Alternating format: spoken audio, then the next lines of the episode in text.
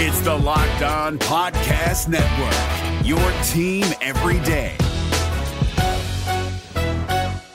We're driven by the search for better, but when it comes to hiring, the best way to search for a candidate isn't to search at all. Don't search, match with Indeed. 93% of employers agree Indeed delivers the highest quality matches compared to other job sites, according to a recent Indeed survey. And listeners of this show will get a $75 sponsored job credit to get your jobs more visibility at Indeed.com slash podcast. Just go to Indeed.com slash podcast right now and support our show by saying you heard about Indeed on this podcast. Indeed.com slash podcast. Terms and conditions apply. Need to hire? You need Indeed. Kyle Crabbs here, host of Locked On NFL Scouting. Join Joe Marino and me every day as we provide position by position analysis of the upcoming NFL draft. Check out the Locked On NFL Scouting podcast with the draft dudes on YouTube or wherever you listen to your favorite podcasts. Locked On Dolphins, hosted by Travis Wingfield, your daily podcast on the Miami Dolphins, part of the Locked On Podcast Network. Your team every day. I'm in town to play the Dolphins, you dumbass.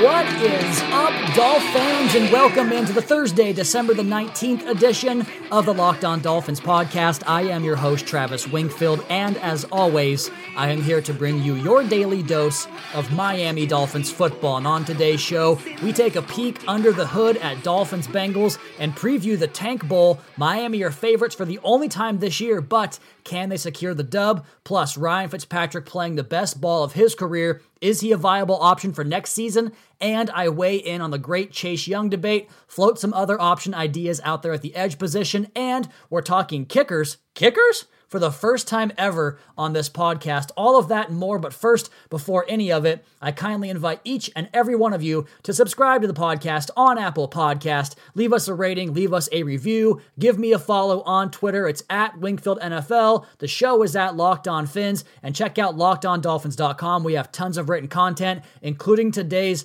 preview piece, as well as Jason Hrina's offensive team from the decade for the Miami Dolphins. Plenty of content for you guys there. Let's go ahead and jump right in. That's another Miami Dolphins. We start the podcast talking about quarterbacks like we have probably more than half the time since this season began, and we're talking mostly about Ryan Fitzpatrick and his long term sustainability as a possible starter for this Dolphins team in 2020 because this year I think he's played very well. We go back to a quote that he mentioned a couple weeks back, and he said something along these lines back in training camp that this is, quote, the most comfortable and most confident I've ever felt in an offensive system, end quote and that truly shows the most by the play speed by which he's playing the position. We saw what Josh Rosen did and how slow and bogged down the offense was in those two starts when they scored the 16 points, and then, of course, three points against Washington through three quarters. Then Fitzpatrick comes back in. The team's a little more stabilized at that time of the year than it was the first two games, and things start clicking and they start scoring points. They get the touchdown drives in the first part of the Pittsburgh game, put up a season high 26 against the Jets. They have 21 points against the Bills in that game, and they just found a way to keep scoring because of Ryan Fitzpatrick's processing ability. And I've received some backlash on Twitter from folks for saying that this is the best year of his career, and the evidence will always go back to pointing at the stats and the box score.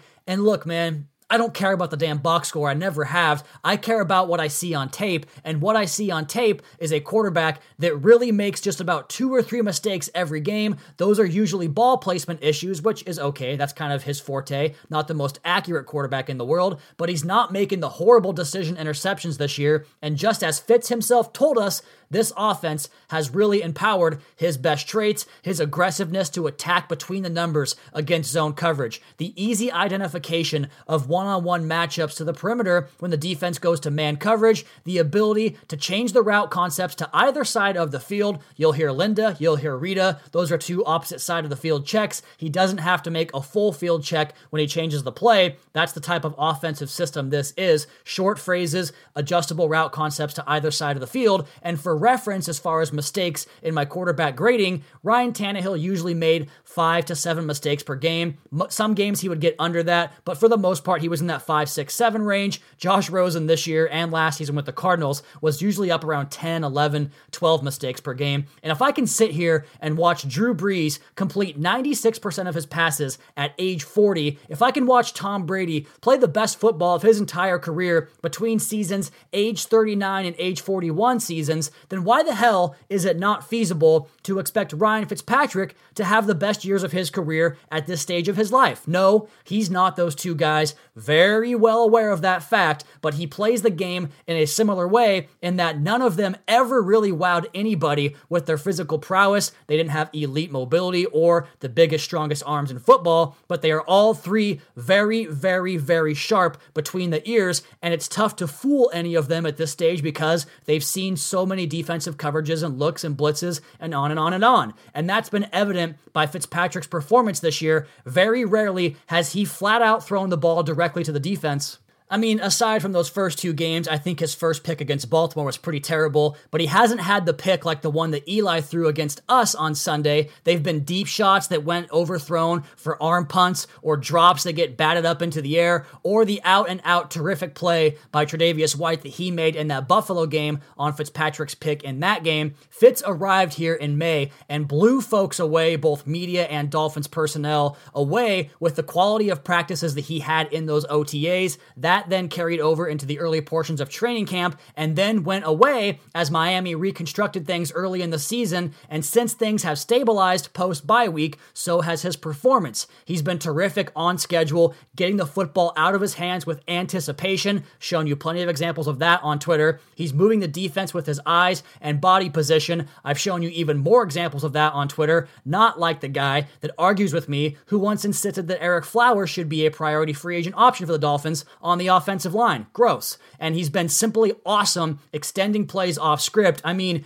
how many more sacks would Ryan Tannehill have taken behind this line? I bet you it's at least double digit more sacks. I think it's entirely feasible that Fitzpatrick gets better next season. He's under contract for peanuts as far as starting quarterbacks go, closer to backup money than actual starter money. And he's going to have a full year of chemistry developed with DeVante Parker, Preston Williams, Mike Gesicki, Allen Hurns, maybe Albert Wilson, maybe Jakeem Grant Grant and the full year of digesting the finer points of this offensive scheme, to me, it sets up like the Chiefs on a much, much smaller scale. Not going to call this team a Super Bowl contender like Kansas City is now every single year, but like the Chiefs in 2017, when Alex Smith plays very well in his veteran role, not exactly popping off the page, but doing his part to manage the game and then making enough plays off script to make a difference in the offense. Then you turn the reins over to hopefully either Tua Tagovailoa in 2021. Maybe it's Jordan Love who got popped for a pot charge, by the way. And I know not those darn marijuanas, but that will be a focal point now for Jordan Love in his draft process, interviews, and such. So Fitzpatrick and a rookie. That's my preferred quarterback room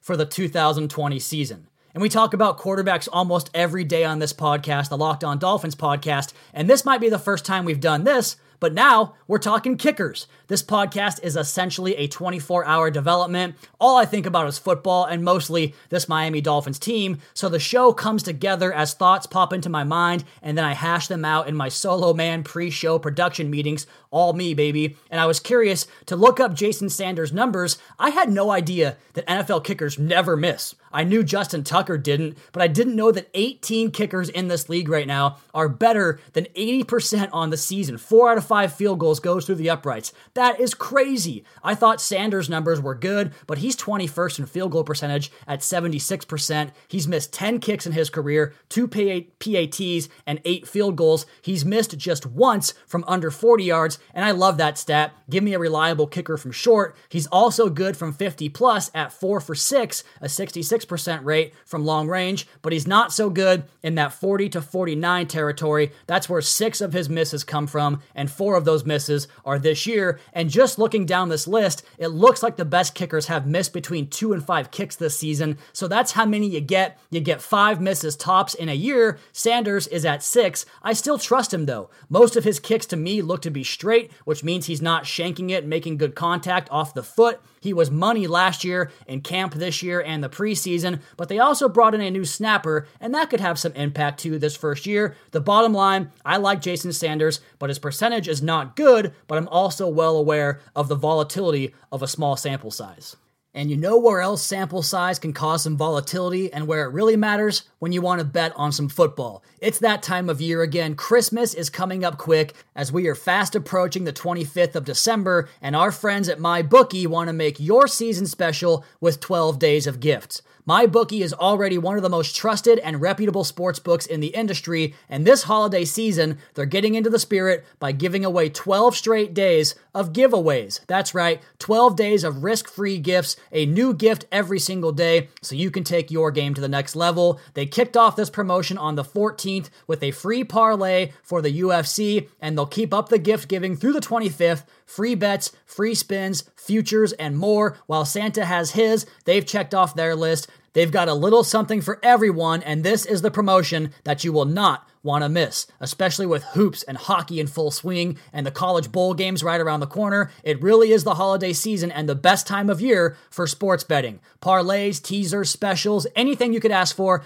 MyBookie is here to make Christmas great again. Head over to mybookie.ag right now and use our promo code LOCKED ON to get half off your initial deposit and free wagers. And that's just the start of your savings. Make sure to check out the site during this promotion because there's going to be something new every single day, and you're going to want to take advantage of these deals. So go sign up for MyBookie with our promo code LOCKED ON and start winning today. Hi, I'm Jake from Locked On. Think of all the amazing things in life that are expressions of you, your favorite football team, what you wear to the playoff watch party, that song that you stream over and over to get you pumped up for the gym, or the recommendations that you share with your friends on the top six comedy podcasts that are best to listen to on a long road trip, or even your new haircut, which may or may not be an epic bowl cut from the 90s and hopefully is. Everything that makes you you makes all the difference. State Farm believes insurance should work the same way. Your plan, your coverage selections can be personalized by you. And the ability to choose the plan you want by picking the options that fit you, like choosing to bundle your home and auto policies, is what the State Farm personal price plan is all about. Getting the coverage you want at an affordable price just for you. Like a good neighbor, State Farm is there. Prices are based on rating plans that vary by state. Coverage options are selected by the customer. Availability, amount of discounts and savings, and eligibility vary by state.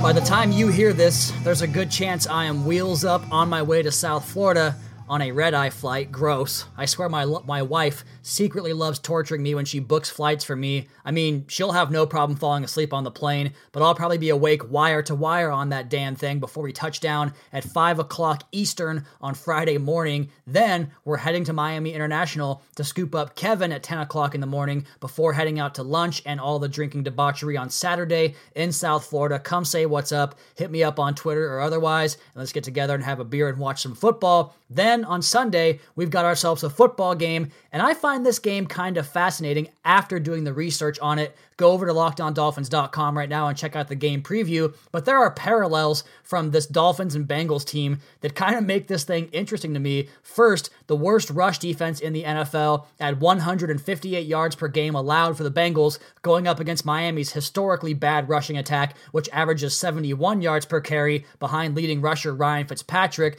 And then there's the parallel for Miami with itself, who started off this season with a roster overturn of 24.5% between the Laremy Tunsil trade and the first game when they gutted this thing. And now, over the last four weeks, the last month, the Dolphins have overturned the roster by 20.1% in that time as well. A fitting bookend to this arduous, difficult season. You have Zac Taylor and Lou Anarumo on that staff, both former Dolphins assistants. The Bengals' best trait is their defensive line, going up against Miami's worst unit on the offensive line. And on the other side of the ball, the Bengals' best offensive trait is Joe Mixon on outside runs. that's where the Dolphins are worst this year as well. And yet, still, this will be the one game all year long where the Dolphins are favorites. They are one point favorites for the Sunday kickoff at 1 o'clock Eastern at Hard Rock Stadium, where I am 3 0 in the press box, hoping to make that 4 0. Or am I? I don't really know. It's going to be 76 degrees, 90% chance of rain, gross, and then 18 mile per hour winds, as the Dolphins are one point favorites.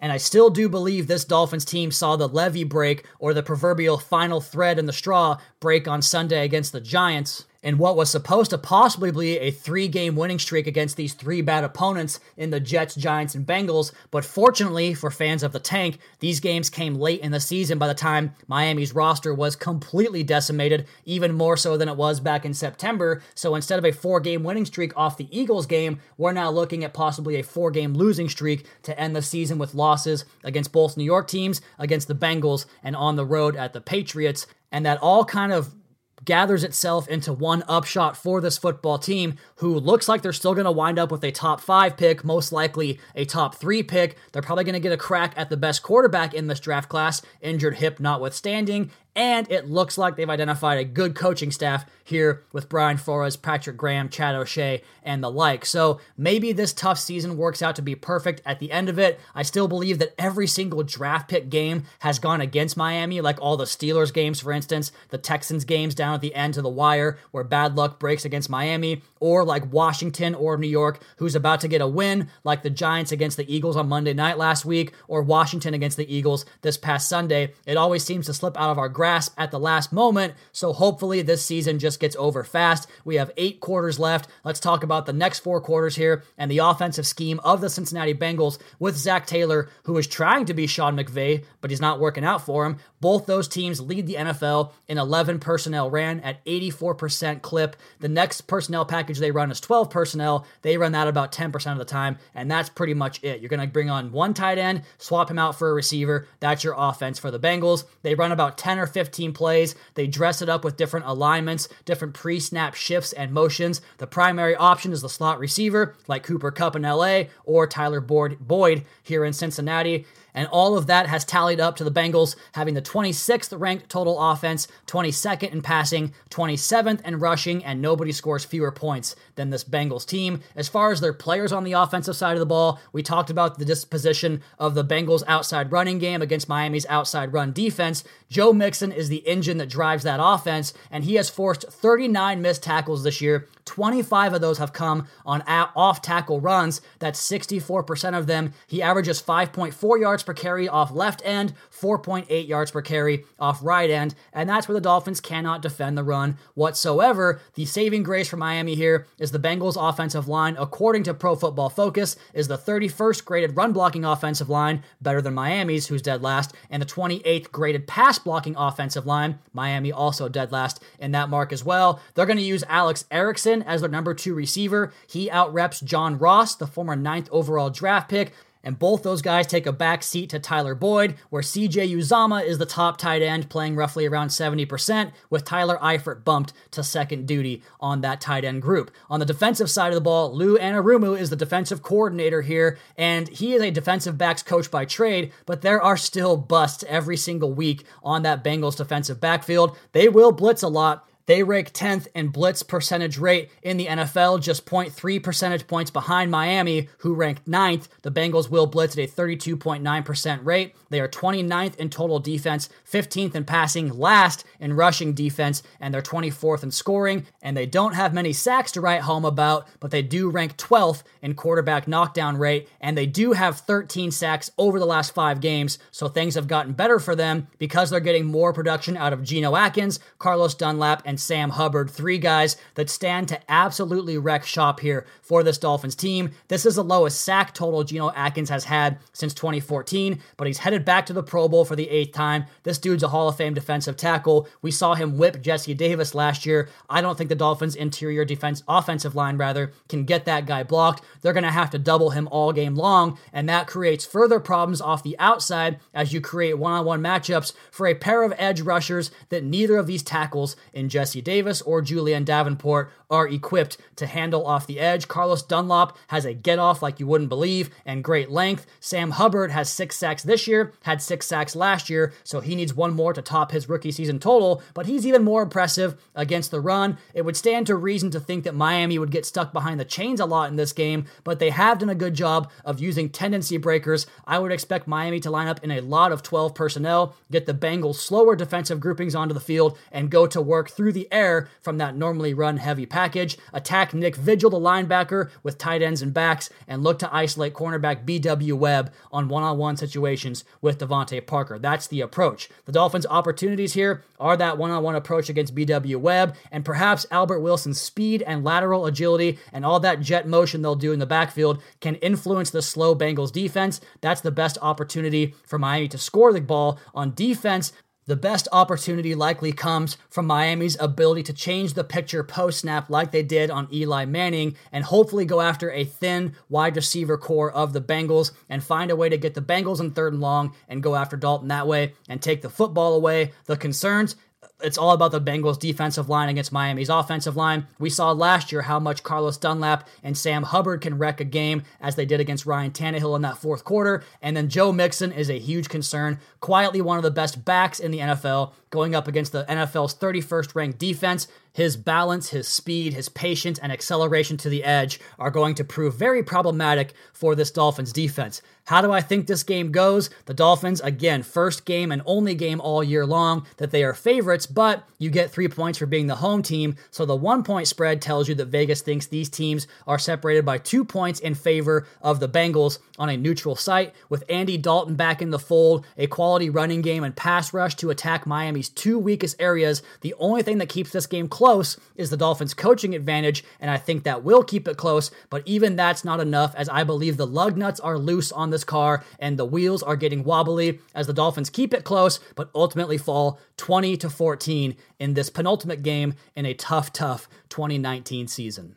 And if this podcast has kept you going through this 2019 season, do us a favor if you are a Spotify listener and use Spotify Wrapped to show us your top Locked On podcast for the year. Take a screenshot and tag us at Locked On Live and at Wingfield NFL on Twitter, and we will share and retweet all the love you guys give us on the Locked On Dolphins podcast.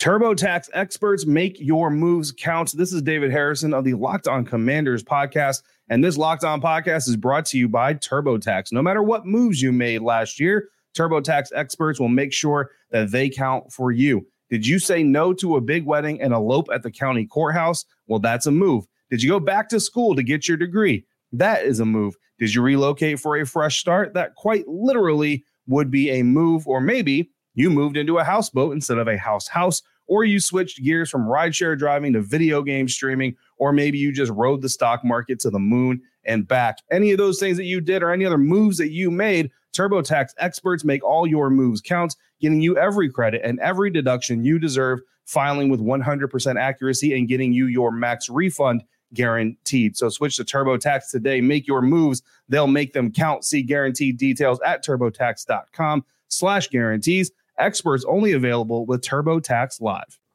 If you're looking for the most comprehensive NFL draft coverage this offseason, look no further than the Locked On NFL Scouting Podcast. Join the draft dudes, Kyle Crabbs and Joe Marino, as they go position by position through the NFL free agent class and into the star studded crop of college stars who will be selected in the 2024 NFL Draft.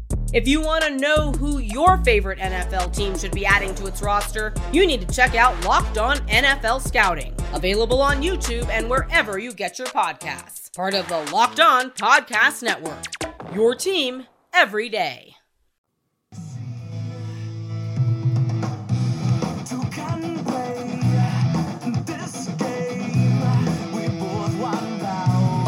Those Chase Young wars have once again pit Dolphins Twitter against one another, and I shudder to think of the day when we are all on the same team with this stuff. So I gotta weigh in here, right? Because Chase Young at the number two pick or number three pick, should he be available, makes a lot of sense for pretty much any team at that spot. And Chase Young certainly is the most talented player in this entire draft. I don't think anybody is arguing against that. But the argument against Chase Young in Miami is that he might not be the best fit for how this defense operates that doesn't place a priority on one particular player. It's all about a team effort and getting 11 guys to execute the jobs and contain their rush, rush lanes and rush gaps and maintain that gap integrity and have a team effort to put pressure on the quarterback, force that quarterback to throw the football sooner than he wants to into your eight and seven man coverages that you drop against this Dolphins pass rush. And again, to completely reiterate, maybe Chase Young can do those things. Maybe he is adept at adjusting his game, but that's not what makes him special. What makes him special is flying by the outside edge and rushing upfield past the quarterback and then either working back underneath the right tackle or working back around the edge, bending that edge and getting the sack that way.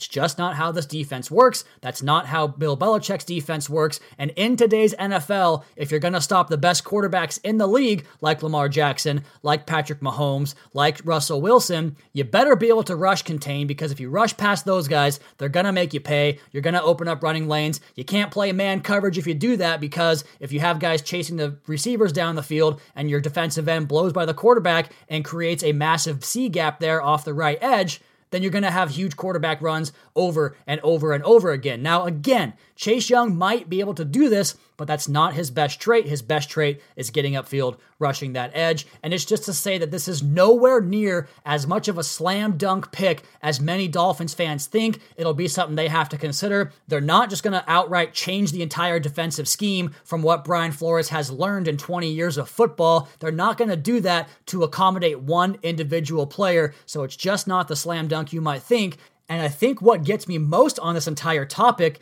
is the importance of the defense's team like structure over the idea of plopping in a square peg into a round hole. We've seen that movie so many times before. Put Ndamukong Suh on the middle of the defensive line, pay him quarterback money, it'll free up Cameron Wake. All that's going to work fantastically, right? Wrong. The Dolphins never even had a top 20 defense with Ndamukong Suh in tow. They tried it with Dannell Ellerbe. They tried it with Philip, Philip Wheeler. Obviously, lesser players to that extent, but they've tried this idea of going after the one or two solutions, hoping that guy would have the overall impact on the defense, and it just didn't work. So don't think that Chase Young is the solution to your pass rush problems. He's not. You can take him out of the game if the Dolphins just go after Chase Young and leave that alone. Again, the defensive end position, not going to be the most valued position in this defense. It funnels through the defensive backs. That's where the Patriots play 8, 9, 10 guys per game. That's where they paid Stephon Gilmore a massive contract. That's where they put Devin McCourty in a position to be the captain of that defense.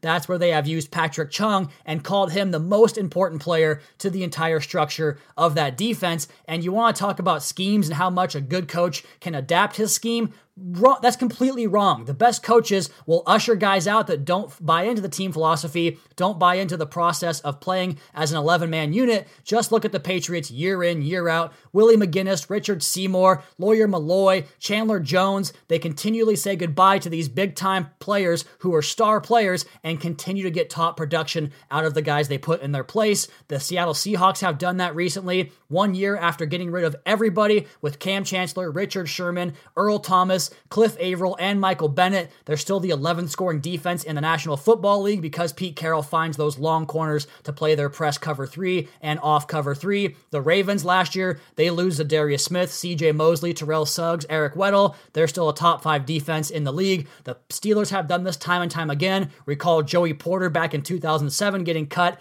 and then subsequently signing a big contract with the Dolphins. And I think the last good example of this for the Patriots is you look at Adrian Clayborn, who's no longer on that team anymore. They said goodbye after making him a healthy scratch on several games last year because he started to rush upfield and not adhere to their rush integrity and gap lane mentality on that pass rush. The Patriots sacks come through the linebackers putting pressure on people. It comes through playing good coverage and forcing the quarterback to get off of his spot and run into your sack because you have every gap covered for in terms of the pass rush. That's why Dont'a Hightower and Kyle Van Noy ranked number two and number three last year in quarterback pressure rate at linebacker, and this year both are in the top five once again. It's all about linebacker blitzing pressure and gap integrity up front. There are plenty of other options. It doesn't have to just be Chase Young if you do want to go out and spend big money. Now, I tend to think maybe they won't do that, except for maybe one big splash, like a Matthew Judon, like a Yannick Ngakoue from Jacksonville, like Jadeveon Clowney from Seattle. Maybe it's a smaller end bargain guy like Efe Obada from Carolina, or Shaq Lawson, who's found the light, has had the light come on for him in Buffalo. Maybe it's Kyler Fackrell, the outside backer from Green Bay. Maybe in the draft, you go after AJ Epenesa or Yetur Gross Matos K'Lavon Chaisson, who can play multiple positions at linebacker and defensive end. And that's what a lot of these guys do that are on the Dolphins hot list, guys that can play six or seven positions. Chase Young, he's played pretty much two positions this year. Curtis Weaver from Boise State, that guy can condense inside or outside. He can hold the point on the edge against the run. He has a Christian Wilkins like personality, 30 career sacks, including a sack in every single Power 5 game that he played, except for one against Oklahoma State. He also had a fumble six return against the Cougars, my Cougars, WSU, go Cougs, in 2017. Other options Bradlee Anae from Utah, Anfernee Jennings and Terrell Lewis from Alabama, Khalid Kareem from Notre Dame. The options are endless. You can repair this defense with lower end resources. It does not have to be Chase Young or bust. Quarterback's far more important at that stage anyway. Don't think this Chase Young thing is as much of a slam dunk as you might think. Still a great player, the best in the draft, but not a slam dunk to go to the Dolphins if he's on the board with that pick. All right, that was a juicy episode. We flew through that thing. I'm going to jump right back on and record the Friday's episode with all your mailbag questions, the lock of the week, all that fun stuff. That'll be available first thing on Friday morning. In the meantime, Go check out Jason Hrina's work up on lockedondolphins.com. He has the all decade team for the Dolphins offense going back from the 2010s all the way through 2019. He also wrote a piece on Brian Flores earlier in the week. Check that out. As for today's podcast, that is going to be my time. You all please be sure to subscribe to the podcast on Apple Podcasts. Leave us a rating, leave us a review. Check out the other Locked On Sports family of podcasts for all the local and national coverage of your favorite teams. Follow me on Twitter at Wingfield NFL. Follow the show at Locked On Phins and keep up to date on the Daily Dolphins blog over at lockedondolphins.com. You guys have a great rest of your Thursday. We'll be back tomorrow for a mailbag edition of the Locked On Dolphins podcast your daily dose for Miami Dolphins football.